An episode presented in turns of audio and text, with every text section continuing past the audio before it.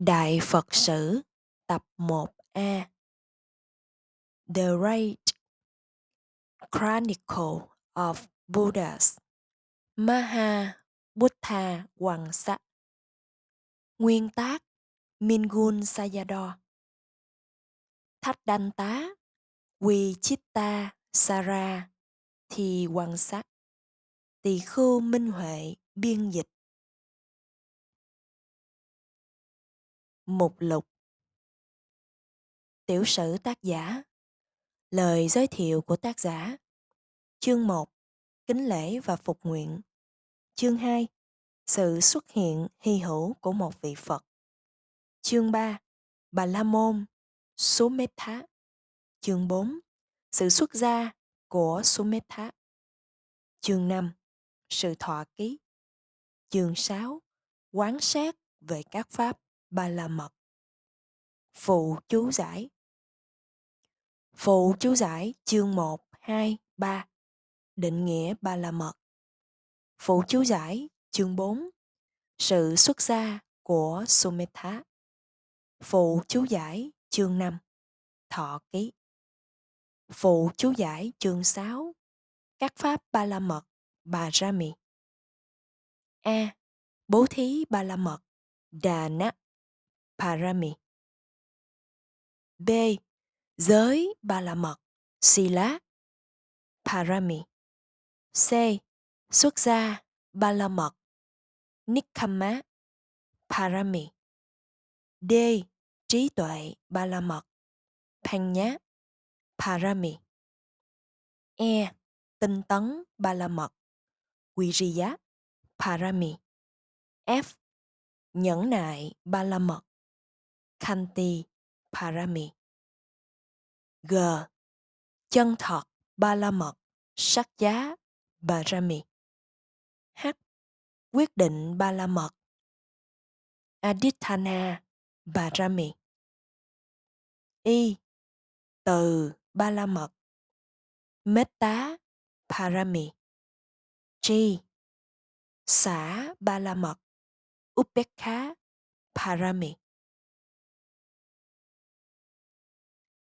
Cuốn sách này trình bày tác phẩm đầu tiên của công trình phiên dịch bộ sách Đại Phật Sử, gồm sáu cuốn bằng tiếng Miến Điện ra tám cuốn bằng tiếng Anh, dựa vào bộ Pali Mahā Buddhavaṃsa do Thượng tọa Mingun biên soạn.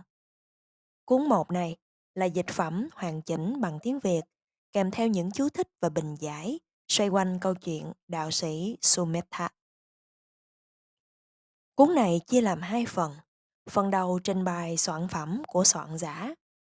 Phần hai có nhan đề The Anu Jibani hay Phụ chú giải, gồm những bài giải thích chi tiết và sự liệt kê những điểm giáo lý trong phần đầu. Tỳ Khưu Minh Huệ biên dịch, mùa an cư năm hai nghìn. Tác giả Thượng tọa Mingun Sayadaw, sanh ngày mười một tháng mười một năm một nghìn chín trăm mười một tại làng Than Yuwa. Năm lên tám tuổi, ngài được gửi đến chùa Minjaun thuộc vùng Miyanjan để học Phật pháp cơ bản dưới sự hướng dẫn của Thượng tọa Sayadaw Sothita. Mười năm sau, ngài đến chùa Tham Á Na Đá là một tịnh viện của những bậc cao tăng thạc đức ẩn cư ở làng Mingun thuộc quận Sagaing để học giáo pháp bậc cao. Năm một nghìn chín trăm ba mươi, ngài thọ cụ túc giới. Những người bảo vệ ngài là tu nữ Dhamma Thamma Chari, rất giỏi về Phật pháp và rất nổi tiếng ở xứ Mingun, tác giả của bộ Sắc Trá Wadittika, và thiện nam Uthawin, một người giàu có và hào hiệp ở xứ Yangon. Hai vị mạnh thường quân này được xem như cha mẹ đỡ đầu trên bước đường tu tập của ngài. Vào năm một nghìn chín trăm ba mươi bảy, vị thầy hòa thượng của ngài, Tham Á Na Đá Sayadòa, đã viên tịch nên ngài phải đảm đương công việc điều hành tự viện. Từ năm lên mười ba tuổi, ngài luôn luôn vượt qua các cuộc khảo thí về Phật pháp một cách thành công rực rỡ. Đơn cử một vài ví dụ.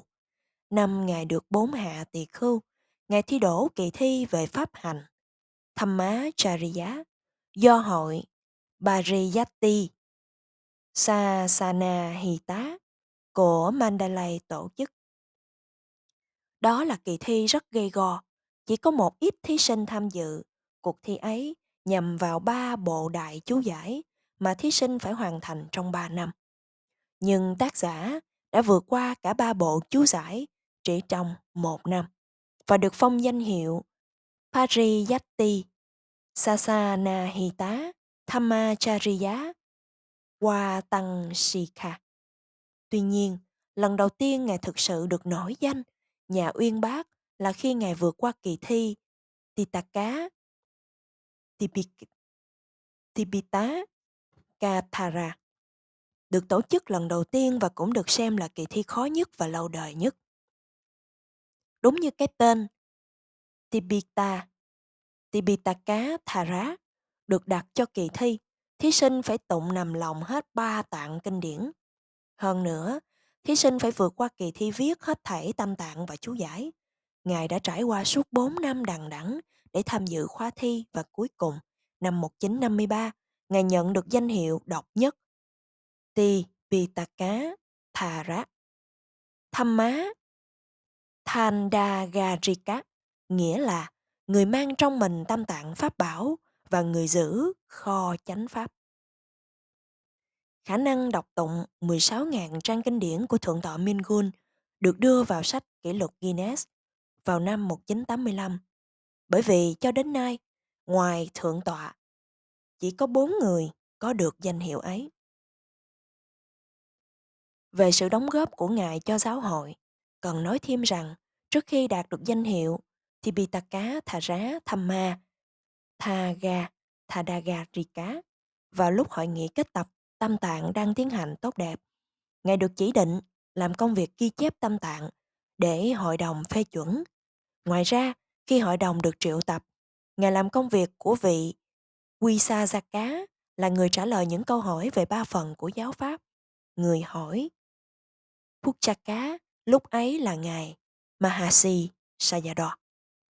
Để trả lời những câu hỏi đó, Thượng tọa Mingun giữ luôn vai trò của cả hai vị trưởng lão Upali và Ananda, là hai vị thánh tăng từng trả lời những câu hỏi về luật và pháp trong cuộc kết tập tam tạng lần thứ nhất do trưởng lão Mahakassapa chủ trì. Sau cuộc kiết tập, tác giả chuyên tâm vào công việc biên soạn kinh sách. Theo lời thỉnh cầu yêu cầu của ông Unu, Thủ tướng Miến Điện lúc bấy giờ, Ngài bắt tay vào công việc biên soạn bộ Mahā Buddhavaṃsa, Đại Phật Sử, là bộ sách bằng tiếng Miến Điện, nói về những kiếp sống của chư Phật quá khứ, như đã được kể lại trong bộ kinh Pali, Buddhavaṃsa, thuộc tiểu bộ kinh. Tác phẩm biên soạn gồm sáu bộ, được viết ra thành tám cuốn, khởi biên vào năm một nghìn chín trăm năm mươi sáu, hoàn thành vào năm một nghìn chín trăm sáu mươi chín. Tác phẩm này là thành quả vĩ đại nhất của tác giả và cũng là sự đóng góp to lớn cho văn học Phật giáo Miến Điện, được chư tăng cũng như thiện tín nồng nhiệt tán dương. Vào năm một nghìn chín trăm tám mươi, một diễn biến lịch sử của tăng già xảy ra trong nước Miến Điện, đó là sự xuất hiện của Hội đồng Phật giáo thống nhất cả nước, The State Sangha Maha Niyaka Committee, gồm các đại biểu của tất cả các hệ phái Phật giáo trong nước Miến Điện. Tác giả được toàn thể đại biểu nhất trí cử vào chức tổng bí tổng thư ký, nắm quyền hành tối cao về các Phật sự trong nước, chăm lo cho sự phát triển, tiến bộ và hưng thịnh của Phật giáo. Ngoài ra, với chức vụ tổng thư ký của Hội Phật giáo thống nhất, tác giả còn quan tâm đến sự lớn mạnh và trường tồn của Phật giáo về ba lĩnh vực, ủng hộ và tạo phương tiện để có nhiều người thuộc tam tạng, ủng hộ và tạo điều kiện cho sự quảng bá giáo pháp khắp trong nước lẫn ngoài nước, và cung cấp các phương tiện y tế và thuốc men cho chư tăng khắp nước Miến Điện. Ở lĩnh vực thứ nhất, tác giả thành lập hội Tipitaka Nikaya. Mục đích chính của hội là nuôi dưỡng các tỳ khưu trẻ để một ngày kia họ có thể trở thành những người thông thuộc gìn giữ kho chánh pháp, tam tạng, thủ khố nhờ, giống như chính Ngài. Có một số tăng sinh đầy triển vọng được Ngài nuôi dưỡng và đào tạo tại ngọn đồi Monmeing gần Mingun. Về lĩnh vực thứ hai, ngay sau khi thành lập giáo hội tăng già thống nhất, thì hai đại học Phật giáo cũng được thành lập, tại Yangon và một tại Mandalay. Ở đó, giáo pháp của Đức Phật sẽ được giảng dạy với một hệ thống giáo dục tân tiến nhằm đào tạo các vị trưởng lão đủ khả năng truyền bá giáo pháp khắp nước Miến Điện và những nơi khác. Trong việc đeo đuổi mục đích thứ hai, sự tận tâm tận lực của tác giả đã đem lại kết quả là hai trường đại học Phật giáo uy nghi độ sộ, được xây dựng ở Yangon và Mandalay, nhằm đào tạo những bậc Thamma Chariya và Maha Chariya, mở ra từ năm một nghìn chín trăm tám mươi sáu. Về kế hoạch thứ ba, để đem lại lợi ích cho tăng chúng, một bệnh viện đặc biệt tên là Pariyatti Sasanahita được thành lập ở Mandalay. Đó là bệnh viện đặc biệt có một trăm giường, đầy đủ tiện nghi hiện đại và được chính thức hoạt động vào ngày mười tám tháng tám năm một nghìn chín trăm chín mươi dưới sự hậu thuẫn của chính tác giả. Để công nhận trí tuệ to lớn và những sự phục vụ của tác giả đến chư tăng, như đã được nêu ở trên, chính quyền đã phong tặng cho Ngài danh hiệu Angamaha Bandita, bậc trí tuệ bậc nhất, vào năm một nghìn chín trăm bảy mươi chín, và danh hiệu Athi Thaja Maha Ratha Guru, Thánh kỳ Đại Quốc Sư, vào năm một nghìn chín trăm tám mươi tư. Dầu ở tuổi bảy mươi chín, Ngài Sayadaw vẫn còn khỏe mạnh và năng động, luôn luôn tích cực đẩy mạnh ba công việc của chính mình, làm gương mẫu cho tất cả mọi người noi theo trong việc đem lại lợi ích cho chúng sanh bằng con đường Phật Pháp.